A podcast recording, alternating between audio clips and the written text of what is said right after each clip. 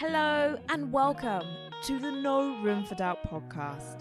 I am your host, Kyra Matthews. Hello, hello, hello. Welcome. So today is a short and sweet episode. It's also a tiny bit personal, maybe a tiny bit T M I. If you aren't afraid to reveal yourself, then I'm not afraid to reveal myself either. But I promise there's a lot to learn from my upcoming overshare. And there's a lot to learn about manifestation and how to really apply the laws of the universe to your business so you can create unshakable confidence and unstoppable momentum. So I am newly single, everyone. I don't want to hear, ah. I actually feel like I hear rounds of applause when I actually say when I say that. And like many single people, I downloaded Bumble, which for those of you who are lucky enough to not know what that is, it's an online dating app. It's kind of cute actually. Like I do I did enjoy it. I was swiping right, swiping left and getting all these matches and it was all really good. And I was thinking, oh, this is fun. I'm going to upload some pictures and I was getting a lot of matches and it's all very good and good. And then there's a little button on the Bumble app. It's where you can see all the matches and I'm getting myself acquainted with the app. I'm brand new. I was just, uh, you know, I haven't been single for over four years. So, you know, I was getting used to this whole dating thing. And one of the rules that Bumble has is that the women or people who identify as female have to message the men first or the people who identify as male first. Like the women have to make the first move. And I was like, oh my God, what? Like, I really like this app, except for that one thing. I was like, maybe I will say that I'm a man and then people have to message me first. And then I was like, oh, that wouldn't wouldn't really work. And how am I going to figure this out? And and I was like, oh, gosh, how am I going to make it so I don't have to be the one to send the first message? And then so clearly, as if it was, you know, a little... a little bird sat on my shoulder, whispering into my ears. It cut through all of my doubts and all the thoughts I was having in my brain. And the voice just said, oh, right. Because if your dating life is left up to you, left into your hands, you won't actually have the courage to get what you want. Oh, nap. I was like, how dare you, brain? Don't be so rude. Don't, don't talk to me like that. But it was so true. Sometimes my brain makes a lot of sense. In that moment when I was trying to hack Bumble so I didn't have to message people first, I was wanting to be chosen. I was wanting to keep my self-esteem and not to risk anything. I wanted to have all of my cake and eat it and for someone to go to the shop for me to get it and for them to pay for the cake. So I didn't have to lose out on anything. I didn't have to go through that rejection. And the thing is, what I know about the brain and how the mind works is that how your brain does one thing is how it does everything. And this got me thinking, where else am I waiting to be chosen? Where else am I not being proactive and going after the things that I want? It was such a wake-up call for me that I had to share it with you on this podcast. Because especially when we're talking about the law of attraction, especially when we get introduced to these universal laws that like attracts like, and you hear things like, all you have to do is ask and it will be given. It's easy to fall into the trap of just thinking that all you have to do is ask for things, just things just come to you. Sometimes that does happen. But if you are asking and you are also filled with doubt, you're not fulfilling your side of the bargain. Just like how the Bumble app has um, people who identify as female message first, you download the app because you want to meet someone new. But you have to fulfill your side of the bargain and message someone.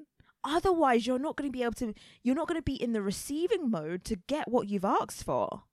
And so many of us do that when we're in business.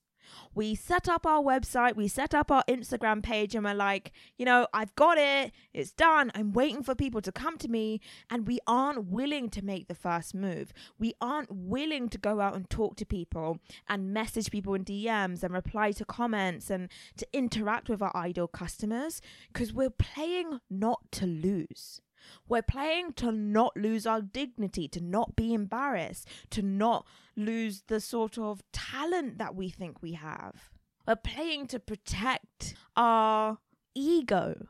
And as long as you're playing not to lose, you aren't playing to win. And when you aren't playing to win, you are not in the receiving mode of all your highest desires and dreams. And when people think, talk about like goals and achieving their goals and putting things, speaking things into the existence, I really sort of hate when people talk about being realistic. Asking for what you want and having a goal is never about realism. It's never about being realistic, I don't really think. I actually learned from my own coach, Peter Shaw, who is my N L P teacher. And for those of you who are new to N L P, like I was just a few months ago, N L P stands for Neuro-Linguistic Programming, and it's about how the brain codes and stores information so you can reprogram your subconscious mind and your brain for success. And my N L P coach, Peter Shaw, said something that blew my mind. It says, he said, like, you can have anything you want. anything you want in any time frame. It's never about being realistic. The question always is, okay, now you've asked for that thing, are you willing to become the kind of person who has that success?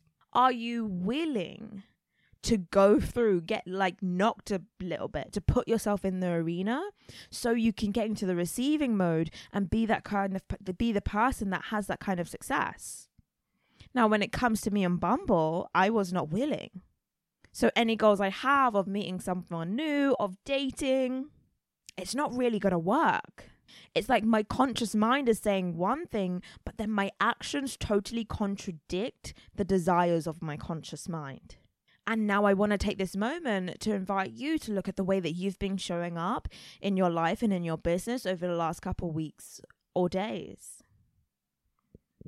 Look at the way you've been thinking and or what you're asking the universe to bring to you. What kind of success is it that you want to achieve? What level of growth do you want to achieve? And then just take a look at the way you've been thinking, living, or being over the last couple of days.